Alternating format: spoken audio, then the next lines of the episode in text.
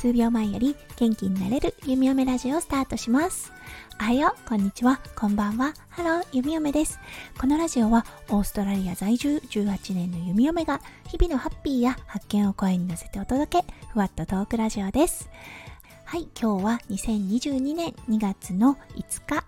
土曜日ですね。週末の第1日目。皆さんどんな日をね、お過ごしでいらっしゃいますでしょうか？はい、オーストラリアね、すっごい寒いんですよ。そして雨が降っていて冷たい風も吹いています。はい。なのでね、気温はおそらく20度ぐらいはあるんですが、体感温度、うん、それよりかなり低めとなっております。はい。ということで今日のテーマ、真夏なのにあれをしちゃった弓嫁の昨日といったテーマでお話をさせていただきたいと思います。それでは今日も元気に弓嫁ラジオスタートします。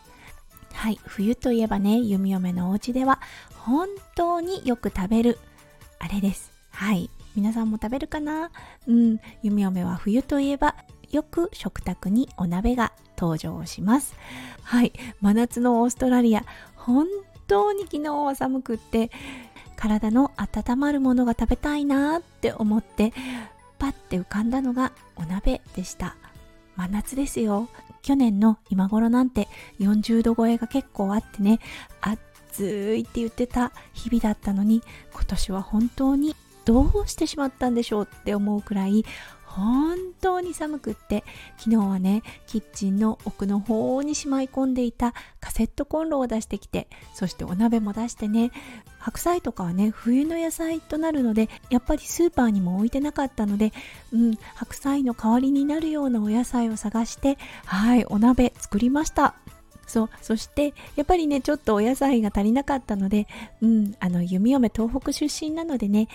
地域によって呼び名が違ってくるんですが、ほうとう、ひっつみ、すいとん、うん、っていう感じで小麦粉をね練ったものそしてねあの薄く伸ばしたものをお鍋に入れてみました。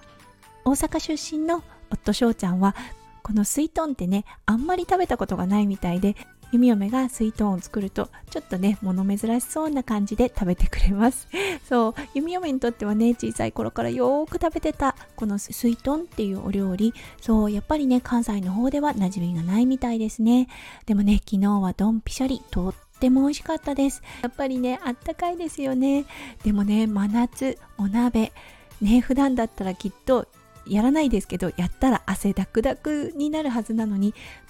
全く汗一つかきませんでしたそれくらいね寒かったですオーストラリアの冬ってね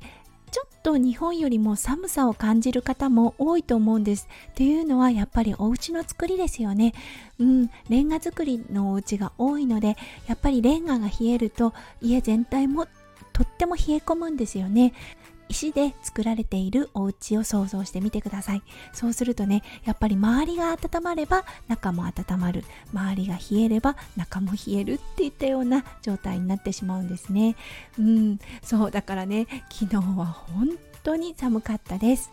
はい。そして今日もね、昨日ほど寒くはないんですが、朝起きた時、やっぱりガウンが必要でした。ねえ、一体どんな天気になってしまっているんでしょう。周りでプールを持ってる方多いのですがあんまり今年はねプール使ってないご家庭多そうですね。いつもだったら飛び込んだりする子供のね声がよく聞こえるんですが今年はほとんど聞こえないです。うん。はいということでうん、あまりにも珍しかったので今日はトピックにさせてもらいました。真夏のオーストラリア昨日はお鍋をしましたっていうようなお話をさせていただきました。はい、今日も最後までね、聞いてくださって本当にありがとうございました。それでは皆さんの一日がキラキラがいっぱい詰まった素敵な素敵な一日となりますよう、弓嫁心からお祈りいたしております。それではまた明日の配信でお会いしましょう。数秒前より元気になれる弓嫁ラジオ、弓嫁でした。じゃあね、バイバイ。